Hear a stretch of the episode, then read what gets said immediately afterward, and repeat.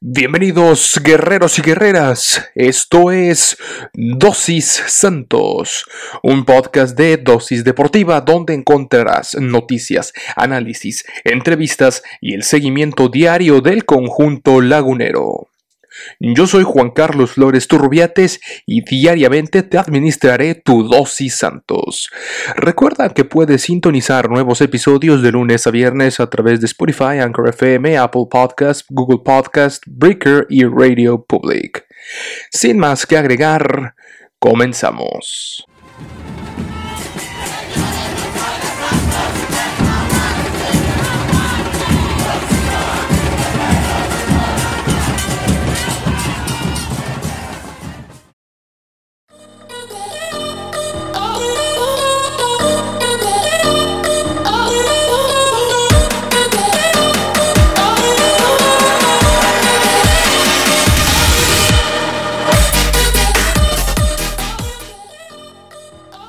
Muy buenos días, muy buenas tardes, muy buenas noches, guerreros y guerreras.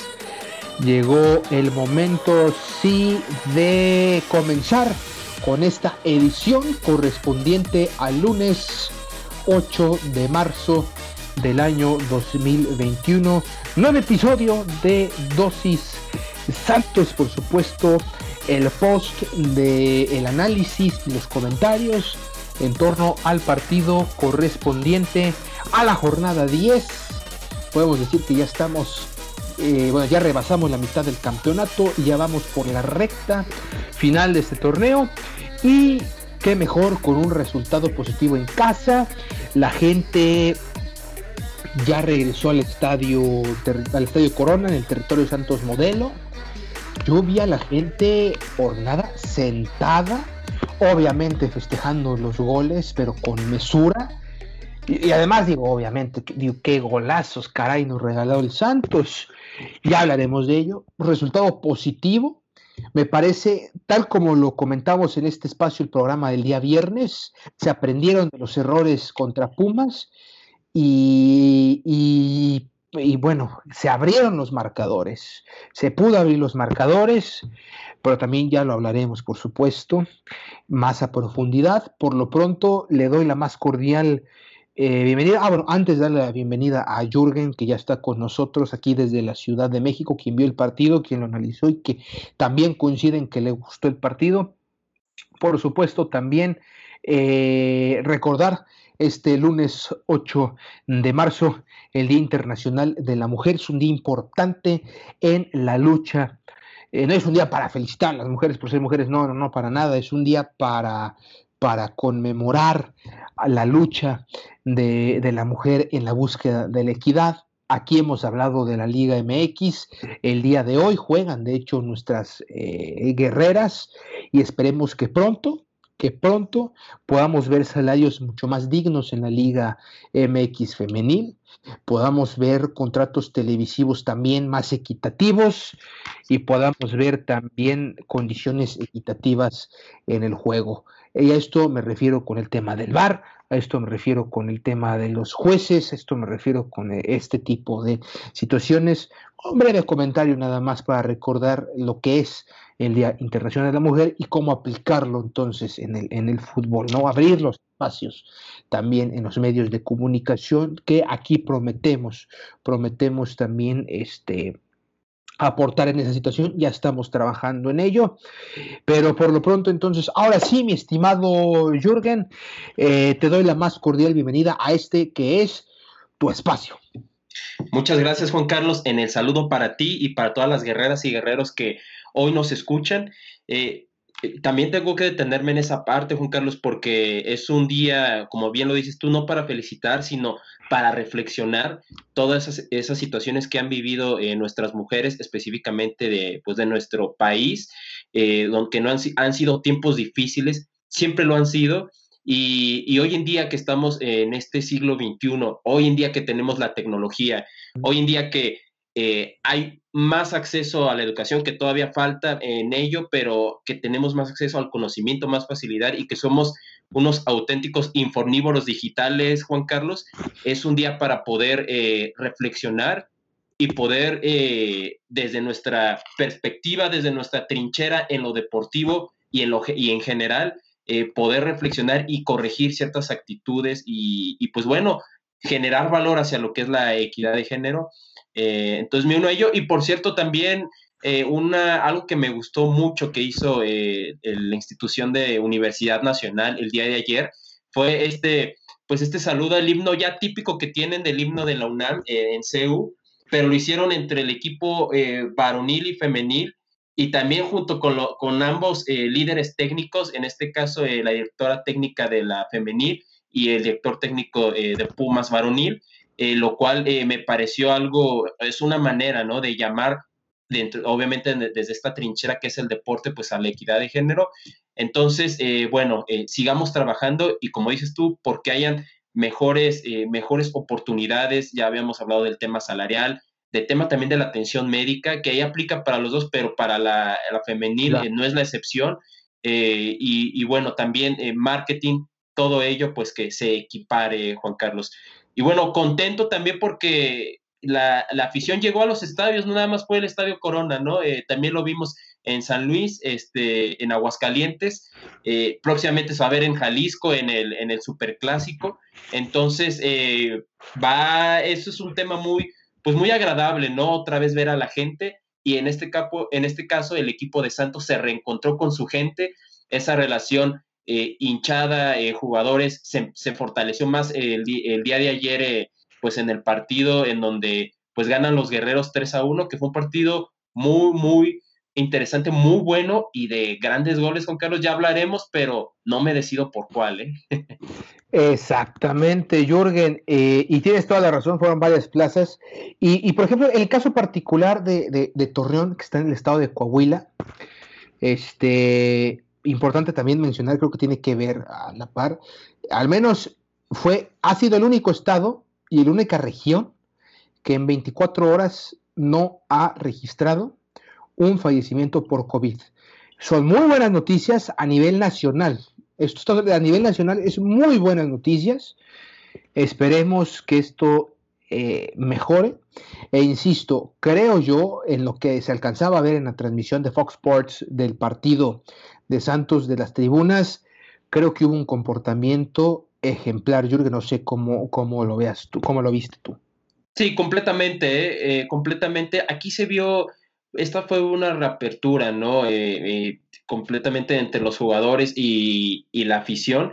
Los aficionados con un excelente comportamiento entendieron la situación por lo que se veía en el partido, que estamos viviendo una situación complicada.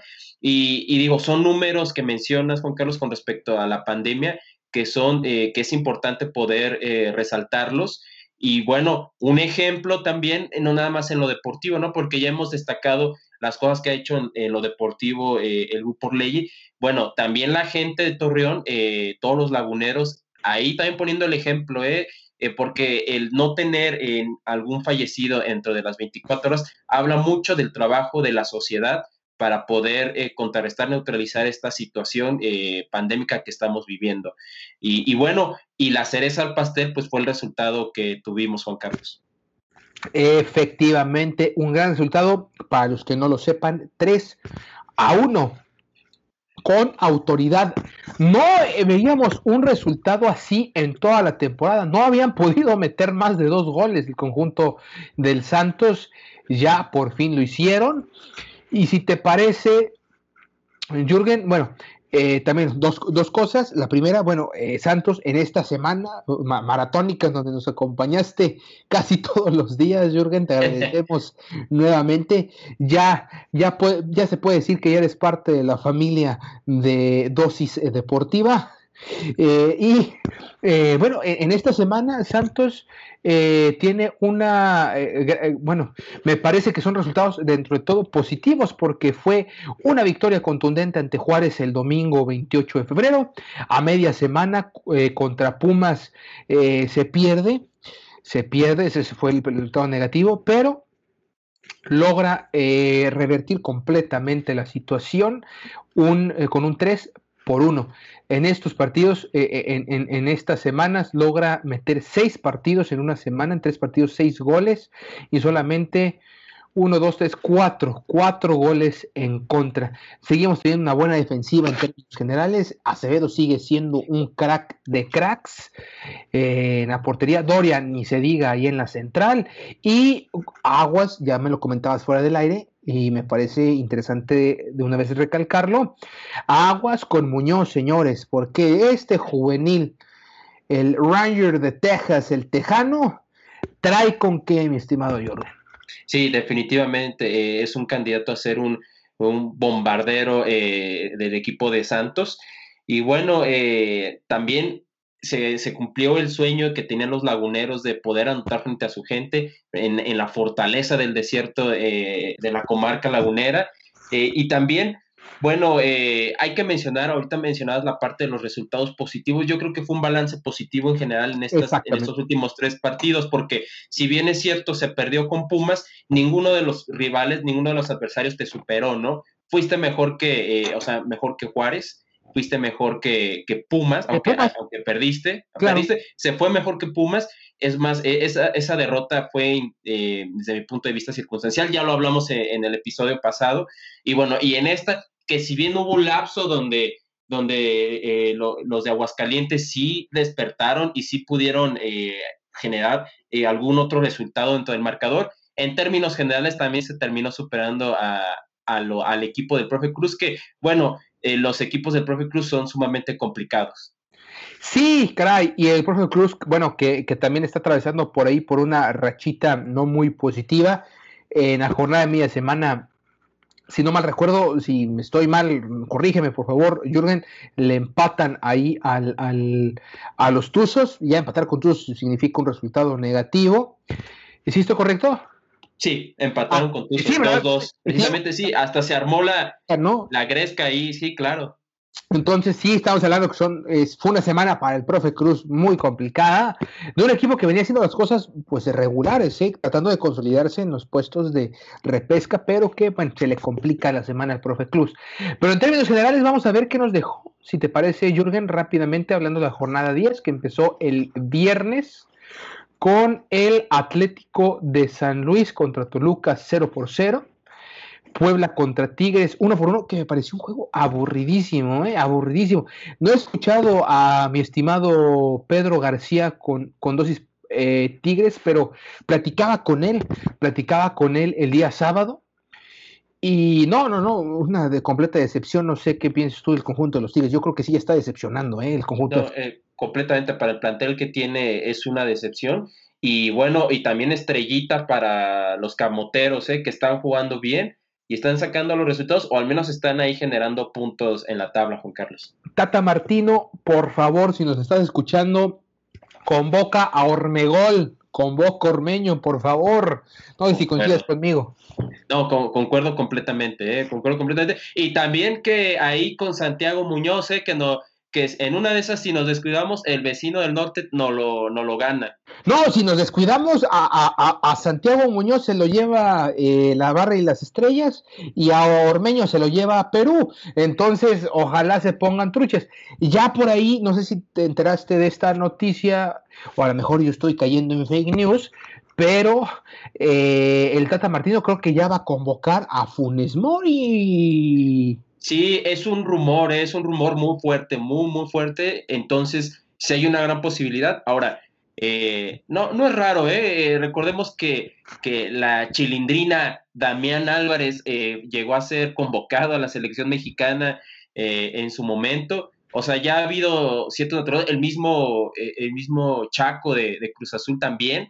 Entonces, no me parecería ahí este extraño ¿eh? que saliera con una jugada así eh, la, la, Femex Food. Y me parece bien, digo, yo sigo creyendo, soy un fiel, eh, ferviente creyente de que si estamos hablando de, de, selección mexicana, eh, creo que deben de tener la misma, los mismos derechos los naturalizados que los eh, que los que los nacionales porque al final esto sigue siendo una cuestión de, de, de, empleo no son naturalizados son ciudadanos mexicanos en pleno gozo de sus derechos ¿por qué este excluirlos de la selección mexicana?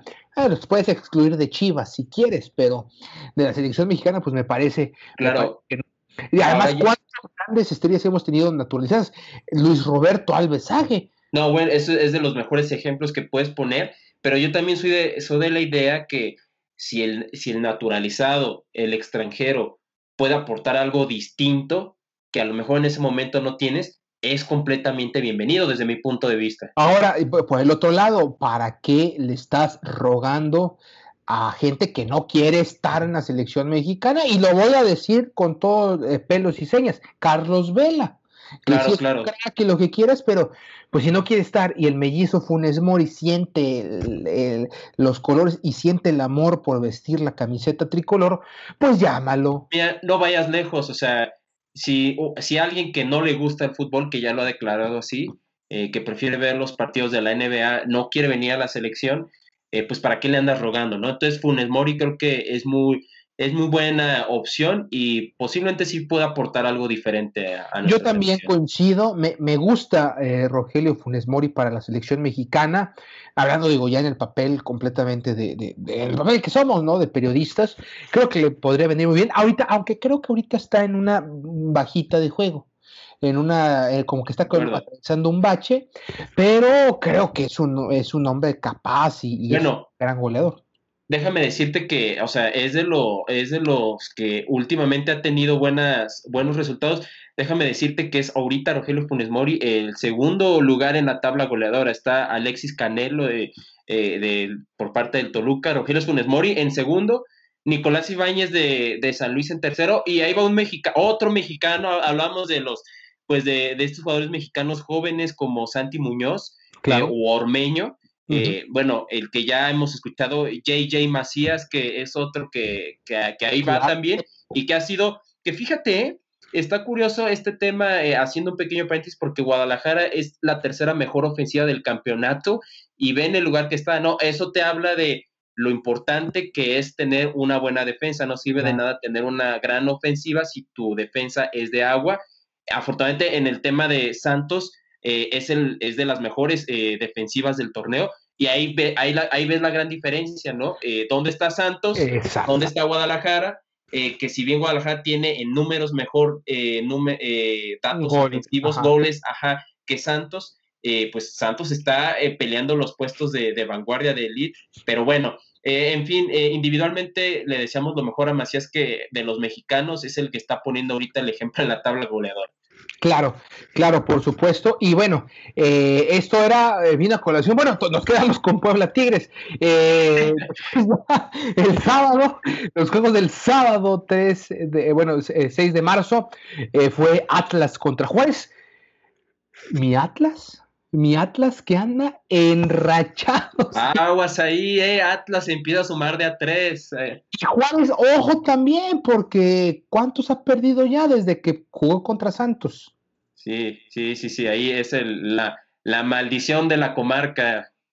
Ahí está la mano de Diego Coca, entonces que después, o sea, creo que todo esto viene, deriva de ganar el partido en la mesa. Si ganaste un partido en la mesa al América, puedes hacer lo que quieras. Creo que eso es el gran aprendizaje que tuvieron los, los rojinegros y han andado enrachados desde entonces. Eh, no, eh, ven, ni, ni, hablar, ¿no? ¿Qué más podemos decir? El América, el América que le pega a León, un León que, eh, bueno, ya no tiene mucho, me parece, a estas alturas, no sé qué digas tú, mi, mi estimado Jürgen, no, con... pelear concuerdo completamente. Fíjate, ese partido de León y América estuvo muy, muy interesante. Vimos, digo, fue uno de los, fue el, eh, se marcó el gol número 11, el gol más rápido número 11 de, eh, pues de nuestra Liga MX al minuto, al segundo 11 eh, marca el León, con una gran jugada que me nos recordó, o sea, los que hayamos visto ese partido, nos recordó a León del, del torneo pasado, ¿no? Esa, ese manejo exquisito del balón, eh, ese León que fue esos segundos, esos primeros segundos fue, fueron los segundos del León que hemos estado acostumbrados a ver. Y, pero bueno, con, la reacción del América aquí fue importante, reaccionó completamente eh, de luego, luego, marca el primer gol León y casi eh, cinco minutos después marca el América.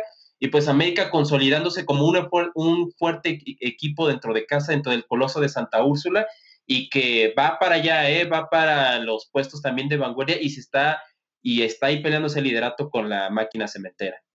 Exactamente, mi estimado eh, Jürgen. Y, bueno, no sé, no sé si el, si el América, este, ya ahora sí, ya creo que ya podemos hablar de que ya, hay un estilo, ¿no? Ya se ve el, trabajo de Solari, ¿no? Creo que coincido con eso. ¿Tú coincides con eso? Completamente, sí, no, completamente. Ahorita eh, yo creo que eh, Santiago Solari ahora sí se le ve la mano ahí, se ve su estilo, eh, eh, los jugadores lo están comprendiendo y le están creyendo que eso es muy importante y eso es una de las, de las labores más complicadas que tiene el entrenador, que el, que el, que el jugador te pueda creer, pueda, pueda comerse ese, tu estilo, tu discurso y poder jugar como tú quieres. Bueno, Solari lo está logrando y estamos viendo, no una América espectacular, ese esa espectacularidad romántica que posiblemente data de los ochentas, que fue eh, de las mejores épocas del Club América. Eh, no, este no es una América espectacular, pero es un América ordenado y que mete las que tiene y que también está ordenado, eh, se está fortaleciendo cada vez más en la defensa y bueno, y el Estadio Azteca siendo una fortaleza eh, impenetrable eh, desde, los, desde los partidos que hemos visto en este torneo de América. Exactamente. Y bueno, después, bueno, nos vamos a, Monterrey, que también ya ganó 2 por 1 al Querétaro. Un Querétaro que sabemos que en casa es eh, fuerte, pero que, ve, de, de, de, visita se le complica mucho y más ante unos rayados con, con, con, este poderío también que tienen. Unos rayados que le pasaron por encima a, los a los a los Bravos, hablando de Bravos que, o sea, primero perdió 6-1 con a media semana contra contra Monterrey y luego pierde 2-0 contra el Atlas del Guadalajara. Y el Monterrey, después de, de, cambiar completamente la cara, que venía de hacer las cosas muy irregular, aquí lo dijimos, el conjunto del Vasco Aguirre que no se le veía forma, ni fondo, ni nada, nos eh, cae la boca en ese partido, que sí fue atípico, y que el mismo Vasco lo dice, bueno, pues son esas cosas fortuitas que pasan en el fútbol, ganamos y ganamos por mucho. Y ahora pues vuelven a ganar, sí, les expulsan ahí a, Vincent Janssen al 35, pero aún así logran sacar el partido y creo que también ya empieza a notarse la mano del Vasco Aguirre ya hasta la jornada 10, Jurgen. No, claro, eh, concuerdo completamente, ¿no? Estamos hablando que ya eh, Rayados por ahí está en el tercer lugar, eh, le sigue, después está en segundo lugar América y, y eso es la, la, el, este tren, tren bala eh, cementero que es, eh, que, es el Cruz Azul. Ya definitivamente tanto Solari como Aguirre se están adaptando y están aprendiendo cómo se juega este fútbol, que es de los más difíciles de América, si no es que puede ser para mí el más difícil de jugar, el más irregular, con ese, esa liga que tiene imponderables, demasiados imponderables. Bueno, Monterrey está ganando y ya está ahí en tercer lugar, ¿eh? Es, va, y va a ser seguramente de los posibles candidatos al título. Exactamente, exactamente. Yo creo que sí. O sea, van a clasificar dentro de los primeros lugares el conjunto del Vasco Aguirre y vamos a ver, porque insisto, este sigue siendo un torneo para Solari y para el Vasco de adaptación. Y creo que aún así tienen para pelear por estar en las eh, finales. Vamos a ver hasta dónde les alcanza. Y después el último juego del sábado fue Mazatlán contra Guadalajara allá en el puerto de Mazatlán, el Monarcas Morado, que empata en las papeletas. Me parece un resultado positivo para los dirigidos por Tomás Boy y un resultado nuevamente desabrido y muy amargo para el conjunto mm, eh, de las Chivas Rayadas del Guadalajara, Jürgen. Sí, no, un, conjunto que en la defensa, la verdad, nada que hacer, una defensa de agua ya hemos visto, eh, una ofensiva que sí ha producido goles, pero que en la defensa eh, termina de, por dejar a desear demasiado. Y bueno, ahora un punto que le sabe a derrota al Guadalajara y pues se le acercan partidos complicados al equipo tapatío, en donde va a ser más complicado que puedan encontrar esos tres puntos. Así que el panorama muy complicado para las Chivas Rayadas del Guadalajara. Exactamente, eh, Jürgen, coincido completamente, panorama difícil, pero creo que incluso este resultado sigue eh, salvándole, no sé qué digas tú, el cuello a las Chivas. Además, bueno, si todavía no, si, si todavía no despachan al técnico del Pachuca, pues bueno, me parece que todavía tiene tiempo el, el señor Bucetich. No, eh, y, además ya ha dejado claro a Mauri Vergara y en este caso también Ricardo Peláez que, que tienen el respaldo completo de, de Bucetich, eh, lo respaldan a, a, morir. Entonces el Rey Midas, vamos a tener Rey Midas en Guadalajara para rato, o bueno, al menos para este torneo, Juan Carlos. Y me parece bien, ¿sabes? Porque, o sea, en realidad, eh, Víctor Manuel Bucetich es un técnico que su calidad está comprobada, está más que probada. Y, sigo insistiendo en que es un gran técnico para las Chivas, nada más que pues, no se le han dado los resultados. Y creo que en estos tiempos de pandemia seguramente también eh, por el tema económico pues van a tratar de aguantar a, a, Bucetich lo, el mayor tiempo eh, posible y me parece bien, me parece bien. Y qué bueno por Amauri, que Amauri creo que pues es muy joven, sí, es muy joven, pero eh, muy madura, eh, ha, heredado y creo que ha hecho cosas interesantes en su corta gestión con el Guadalajara. Sí, no, concuerdo también, eh, es un dueño muy joven. ahora, hemos tenido dueños jóvenes, niños, digo, niños entre comillas, que han sido campeones, ¿no? Ahí tenemos el caso de Jesús Martínez Jr. Claro. con el equipo de León, que a sus 25 años, Juan Carlos, imagínate, a sus 25 años ya fue ya campeón con el León, hizo campeón a León como, en este caso como presidente de, eh, del equipo. Eh, bueno, a Mauri Vergara todavía no tiene, eh, no tiene esa dicha de ser campeón con el Guadalajara, que tanto la afición se lo pide, pero digo, está haciendo cosas interesantes, trajo refuerzos, trajo a una persona como Peláez, que es uno de los mejores directivos que tiene el balompié nacional, entonces está haciendo bien las cosas el tiempo le irá dando a, Mauri Vergara y compañía eh, pues los resultados. Y el domingo no hubo fútbol al mediodía, pero eh, cerró la jornada, antes de pasar a nuestro partido, por supuesto, quien cerró la jornada dominical fue el conjunto de Pumas contra el Cruz Azul. Y ojo, eh, porque ya ven que Santos en CU, pues no nos fue bien, pero pues le dimos un gran partido y merecimos por lo menos, por lo menos los, el, puntito, llevarnos el empate. Pero vamos a ver el, resultado entre Pumas y Cruz Azul. por la mínima, ¿eh? el conjunto de, la máquina, que creo que ya este es el octavo, ¿no? Partido consecutivo que ganan. Es el, es el octavo partido consecutivo que ganan. Y esto es muy importante porque los lleva a 24 puntos, ¿no? Con esto evitan que el América amanezca como, como super líder y siguen ahí en la pelea. Eh, ya sabemos que esto no va a servir de nada para Cruz Azul, este liderato, si no obtienen la, pues, la novena.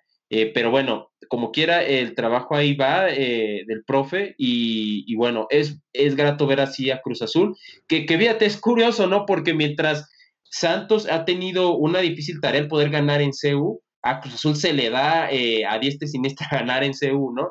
Pero bueno, ahí van, ¿eh? ahí van y con una racha importante que, bueno, hay que tener en cuenta que en el fútbol mexicano y en los torneos cortos no te sirve de nada tener esas ocho rachas si se te cortan en la liguilla, ¿eh? en la serie final. Entonces, bueno, vamos a ver hasta para qué le da esta racha al equipo. Sí, insisto, yo así puedan tener desde la jornada uno ganando, si no es en liguilla, vale de poca cosa lo que haga el, el Cruz Azul, aunque insisto, por un lado, con, este técnico, con este técnico que fue eh, el, capitán del Cruz Azul por muchos años, con este técnico que incluso, se me, se me acaba de ir el nombre, ahorita me recuerdas, eh, Juan Reynoso. Juan Reynoso, perdón, sí, con el profe Reynoso, con Juan Reynoso que fue que fue referente en el Cruz Azul, en el último campeón, eh, del último campeonato, caramba. Eh, y que dejó a los, a los, al Puebla, que hizo cosas muy interesantes con Puebla. Me parece ahí bastante interesante lo que ha pasado en cuanto a su, transición con el Cruz Azul, porque el Cruz Azul está dando unos resultados extraordinarios. Y, bueno, y, el Puebla, si a mí me, lo preguntas o si yo no supiera, este, bueno, Nicolás Larcamón, el señor, el profe Larcamón, eh, pues, pues, pareciera que Reynoso no, no, dejó el barco, o sea, ha, dado una constancia y me parece que de eso también se trata el fútbol, ¿no? De seguir con esas metodologías de trabajo que si bien funcionaron, pues si funcionaron, seguimos con esa metodología. Y no hemos visto un gran cambio de ese Puebla del, semestre pasado que hizo las cosas bien y ahora lo hace bien e incluso mejor con el señor Larcamón. Sí, no, ahí se muestra la capacidad que tiene Reynoso, ¿no? Ahorita con Cruz Azul eh, lo ha llevado a tener esas ocho victorias consecutivas. Y lo que está pasando con Puebla, eh, en, sí, pues bueno, él ya no está en Puebla, ¿no? Lo que está, lo que está pasando es del director técnico actual, es su responsabilidad, pero las bases se las dejó Juan Reynoso, ¿eh? Y eso te habla de, eh, pues, de esta capacidad técnica. Claro, las bases las dejó, pero otro técnico a lo mejor hubiera dicho, bueno, pongo mi metodología y cambio todo y, a la goma lo que dejó Reynoso, el legado que dejó Reynoso. Y no, me parece que lo interesante con Ricardo Larcamón es precisamente eso, que le dio continuidad a una metodología de trabajo que le estaba funcionando y que incluso ya a lo mejor él adaptó algunas cosas, no lo sabemos porque no lo vemos trabajar, pero pues ha mejorado significativamente al Puebla, un Puebla que está intratable. Digo, ya para, para haber sacado ese resultado con los Tigres y, el resultado a media semana y demás, me parece interesante. Y por último, el partido de, hoy a las 21 horas, Pachuca contra Tijuana. Ojo con lo que pueda hacer Tijuana. Digo, sabemos que Pachuca, pues, si gana, eh, bueno, sería una cosa rompequinielas, pero Tijuana también creo que tiene una obligación de ir a, a ganar sobre todo por el tema de las posiciones, que Tijuana está en el noveno, eh, perdón, en el octavo lugar con 13 puntos. Y si gana, tendría 16 puntos y ahí podría colocarse incluso eh, en el séptimo lugar o si golea, si es que puede golear, eh, incluso quitar, bueno, yo lo veo difícil, pero a sacar a Puebla de ese, de ese sexto eh, lugar. Pero pues así están las cosas. Sí, concuerdo. Eh, eh, Tijuana que, fíjate, empezó muy bien, eh, estaba, hubo un momento donde Tijuana fue segundo lugar y alcanzó el liderato, de hecho, y bueno, ahorita ya está en octavo, ¿no? eso te habla de la dificultad que tiene nuestro fútbol. Viene de, viene de una derrota, de un empate y otra derrota, entonces, híjole, con tres, con ahí con tres tropezones que tengas, Juan Carlos, te, vale para que, para que bajes totalmente. Por ejemplo, ahora lo veíamos con Atlas. Atlas fue el sotanero empezando la temporada y ahora está en séptimo lugar, Juan Carlos, muy cerca, está a unos puntos de llegar ahí a, donde está, bueno, está a tres puntos del Toluca, ¿no? Que es la, es la, eh, pues es, en este caso es la posición cuatro, la que te lleva directamente, ¿no? Entonces, esa es la curiosidad, lo curioso, lo chistoso, lo complicado, como el adjetivo que le quieran dar que tiene nuestro fútbol, ¿no? Que en tres, si tienes una rachita positiva de, eh, tres victorias al hilo, eh, mira, te pasa lo que le está pasando a Cruz Azul y, o que lo que le está pasando a Atlas. Y si tienes una rachita negativa, te pasa lo que le está sucediendo a, Cholos, ¿no? Que está bajando cada vez más. de, pierdes, pierdes posiciones que son al final trascendentales para recibir, o sea, eh, recibir partidos en casa, que pierdes esa, posibilidad y esa ventaja. Ahora imagínate, Jürgen, eh, por eso la importancia de que Santos termine en los primeros cuatro lugares, que está empatado en puntos, con una diferencia de goles de más dos en contra del Toluca, que queda el Toluca con siete goles a favor y Santos con una diferencia de cinco, igual que el Puebla. Ah, eh, nada más, bueno, los puntos del Puebla son 16, el Santos, o sea, Santos Laguna está en quinto lugar ahorita con 18 puntos. Eh, en el cuarto lugar está Toluca con 18 puntos, con una, diferencia de 7. Y con los mismos puntos está Monterrey. Pero el caso de Monterrey tiene 18 puntos, 9 goles a favor y un partido pendiente que el miércoles se define. Entonces estamos hablando que el Monterrey Incluso, bueno, se podría consolidar en ese... En el tercer, sí, exactamente. Se podría consolidar porque todavía estaría a un punto de las Águilas del América, pero sería importante eh, para, para, para Monterrey el partido del miércoles, que sería ese partido que, que tendrían ya pendiente, sería consolidarse en el tercer lugar. Eh, y para Santos, bueno, insisto en que creo que por las condiciones, por la juventud, por lo que ha demostrado, tiene, sí tiene para estar en ese cuarto lugar que creo que le corresponde al, al, Santos sobre todo. Y bueno, de un Toluca también que hemos visto que Cristante ha estado, ha estado duro y sas. Entonces, yo lo veo difícil que Cruz Azul lo vayan a bajar de este, aunque todavía falta, todavía falta, como tú lo dices, una racha de tres partidos puede significar eh, bajar cuatro o cinco posiciones. Entonces, vamos a ver cómo termina la jornada. Pero ahora sí vamos a, a nuestro partido.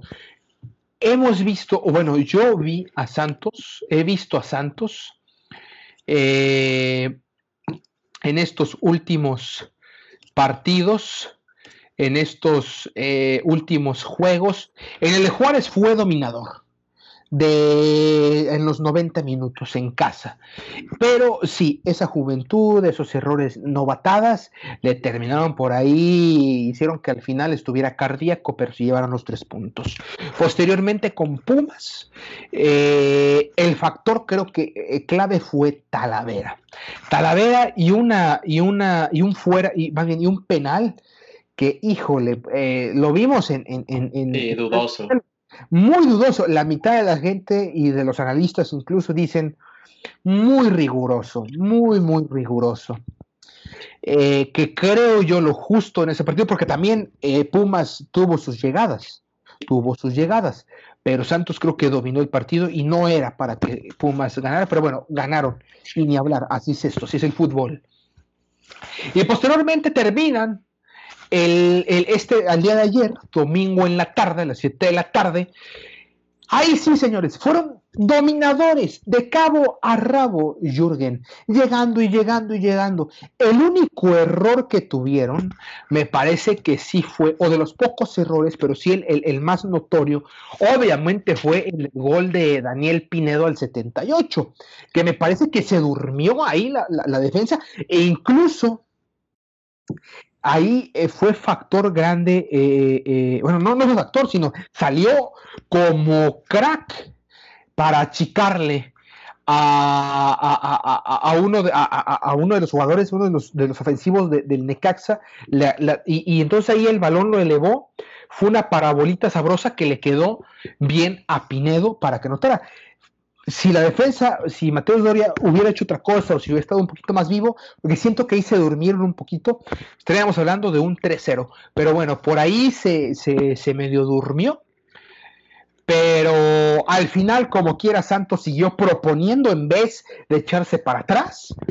Y Gorriarán mete otro golazo. En realidad, los tres goles, Jürgen, y lo comentábamos fuera del aire, fueron unos goles de antología para este Santos Laguna.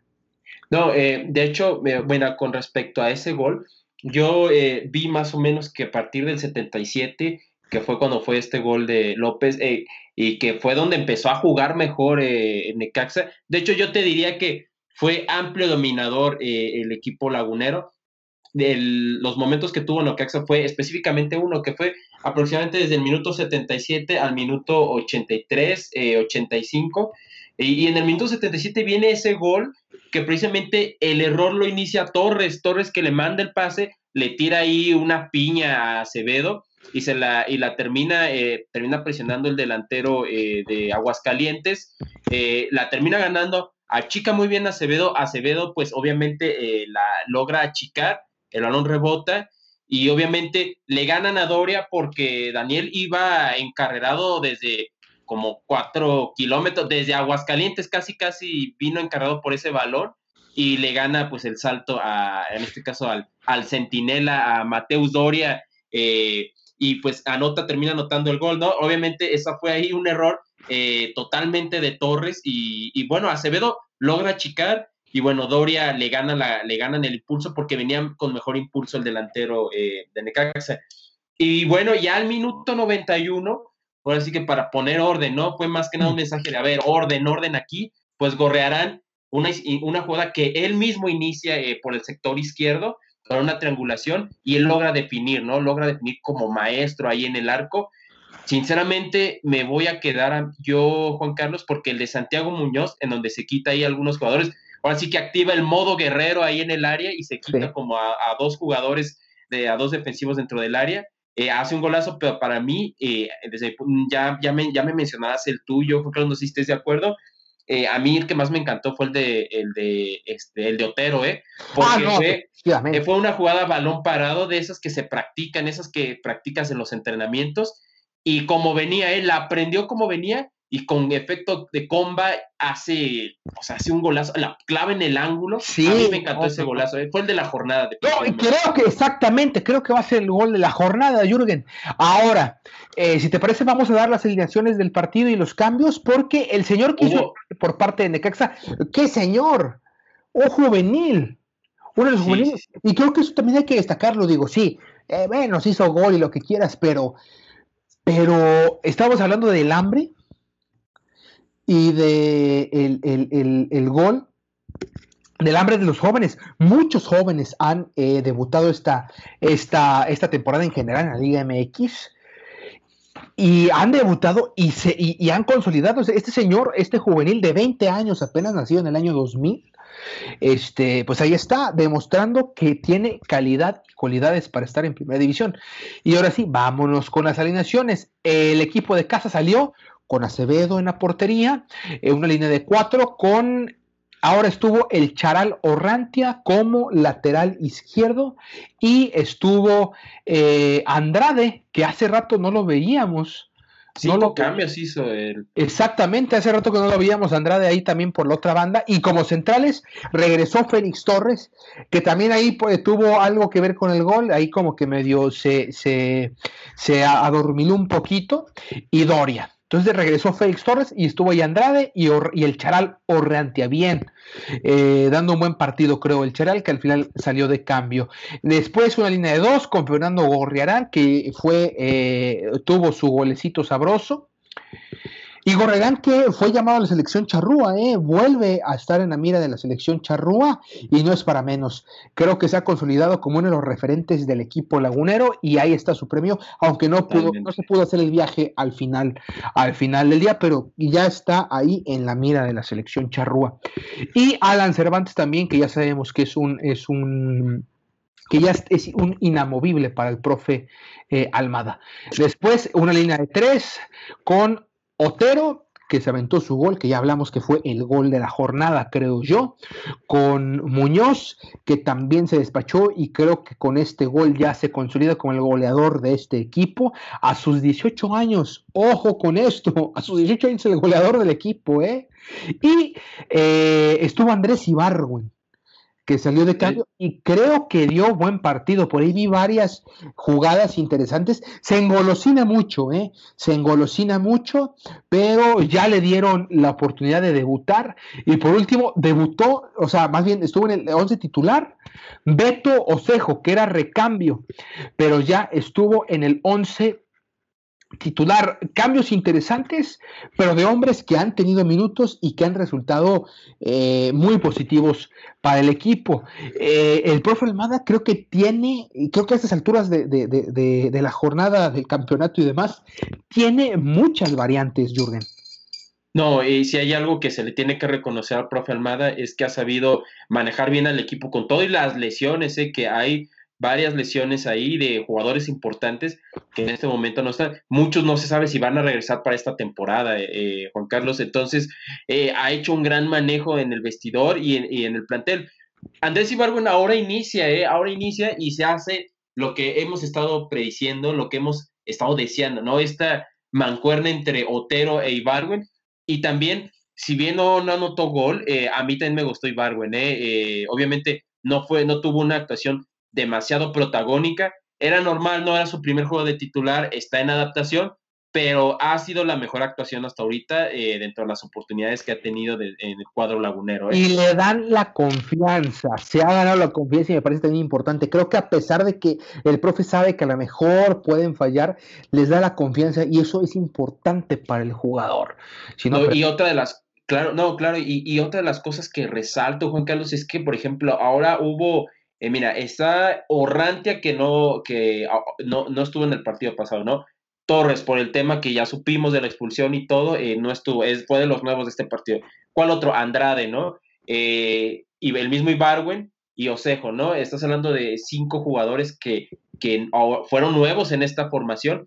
Y aquí también le doy el mérito, bueno, a los jugadores, obviamente, principalmente, pero también al profe Almada y al equipo en general, porque hizo cinco cambios eh, para este partido, Juan Carlos, y jugó bien el equipo. O sea, se jugó bien el equipo y eso habla bien de un equipo. Cuando tú haces un cambio eh, y el que sigue es revulsivo y sigue jugando bien el equipo, eh, eso te habla de muchas cosas, de un, de un trabajo excepcional y un trabajo muy óptimo por parte del área técnica y de los jugadores. Entonces es algo a destacar por parte del equipo de Santos.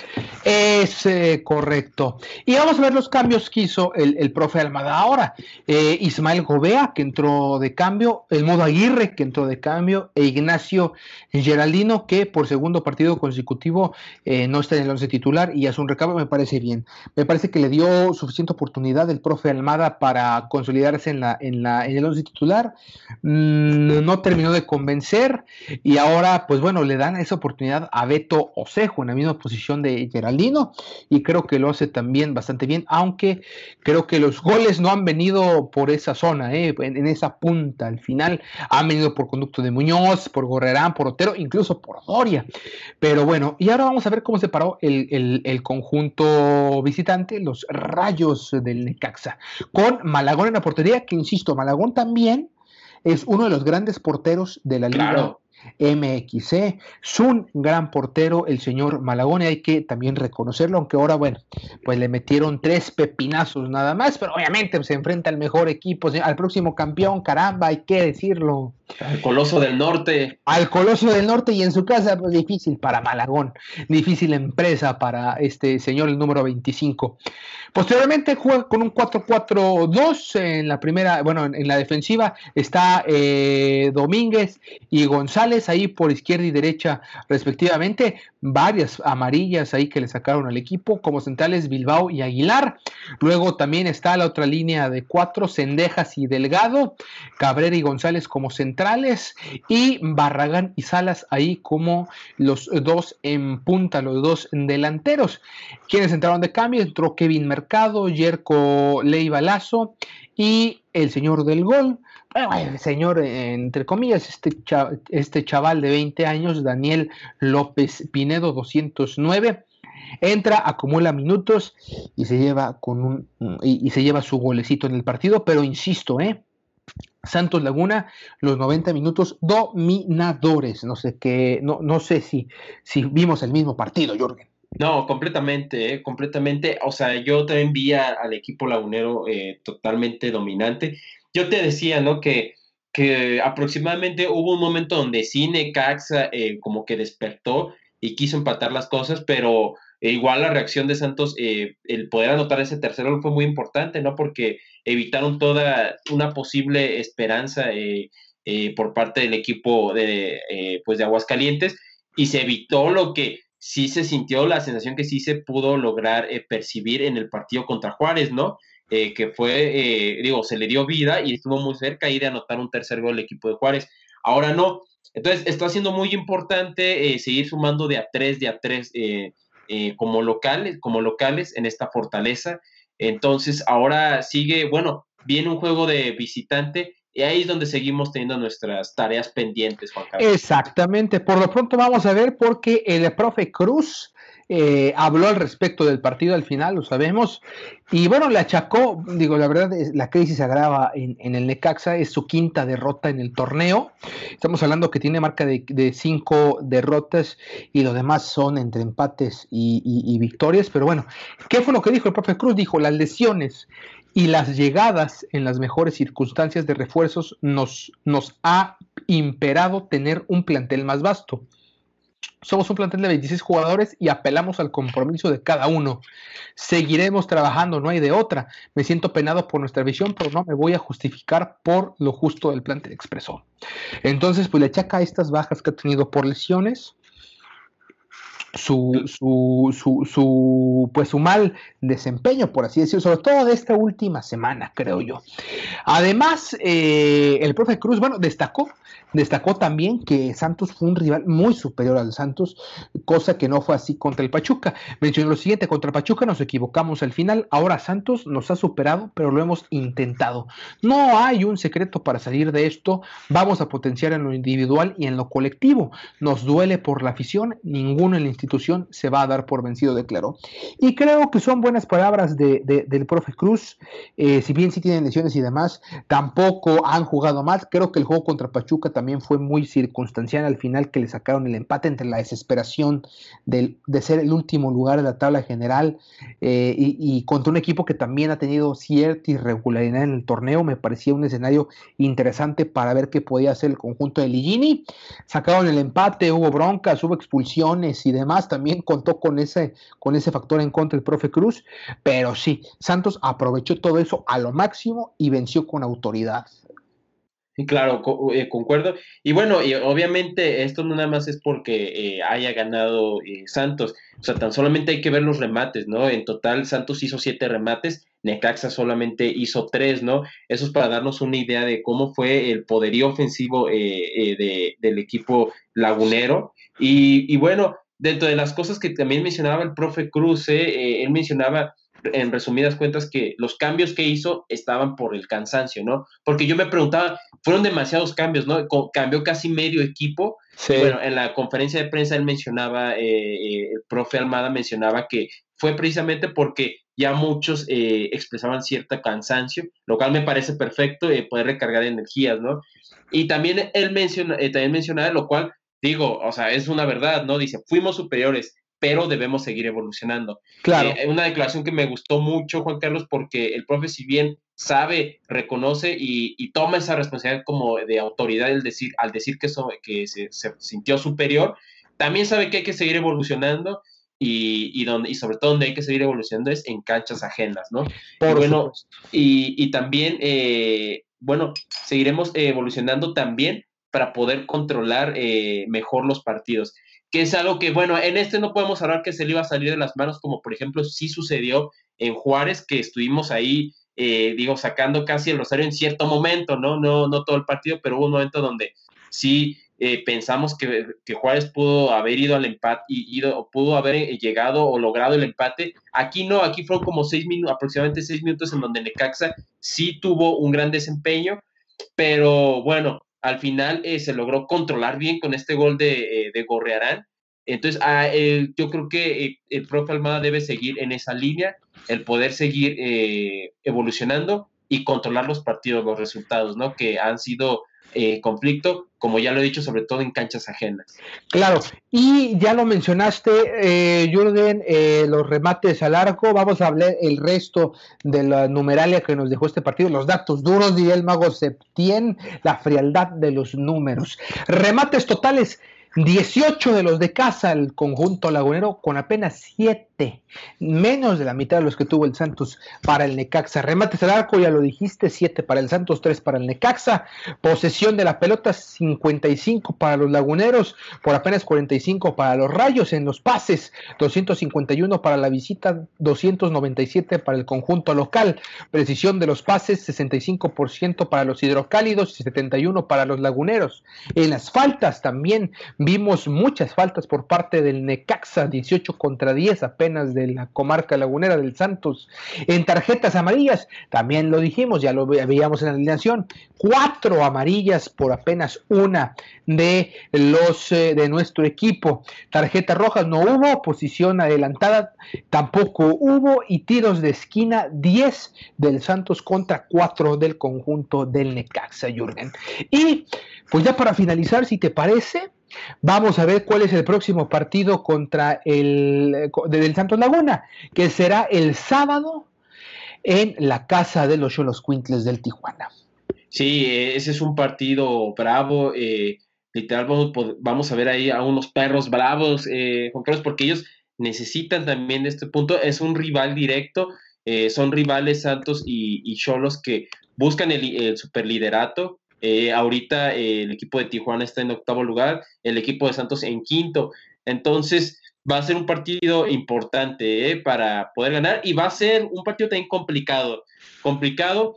Y bueno, si hay, si va a haber un reto en donde se va, si va a haber una cancha complicada en el cual Santos se va a tener que medir ante ese reto de poder ganar como visitante que no lo ha hecho y que se tiene que hacer, es en esta, ¿no? Porque el estadio el Estadio Caliente ha sido un, eh, pues una fortaleza.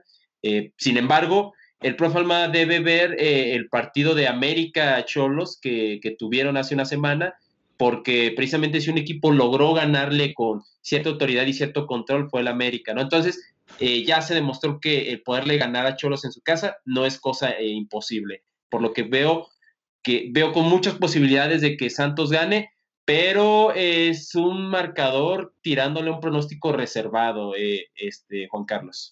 Exactamente, exactamente, sobre todo porque eh, Santos viene haciendo las cosas bien, Tijuana no tanto, pero igual van a tratar de aprovechar la localía. Y Santos sabemos que no se le dan mucho las, las, las visitas, eso ya quedó más que claro a esas alturas, pero vamos a ver si puede trabajar en eso el profe Almada, ya lo veremos eh, la próxima semana. Y ya lo hablaremos el viernes respecto a cómo hayan trabajado.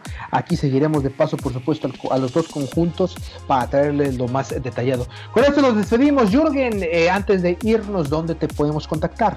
Claro que sí, eh, me pueden contactar en Twitter como YSport, Y Sport, eh, y en Instagram como Y Sport 51, Y Sport 51, Y Sport 51. En, mis redes sociales pueden ahí encontrarme. cualquier sugerencia, eh, cualquier retroalimentación es bienvenida, cualquier comentario. Eh, y bueno, pues un saludo, eh, para, un abrazo y un saludo para todas las guerreras y guerreros que hoy nos escucharon. Y ya saben que a mí me pueden encontrar en eh, Twitter como arroba Juan Carlos-FLT y el, Instagram del programa es arroba dosis.santos. Sin más por el momento, eh, nos escuchamos el día de mañana con más información del conjunto lagunero, con el juego de nuestras guerreras también, en, el análisis y el resultado y la tabla de la Liga Femenil MX. Con esto me despido, muchas gracias. Adiós.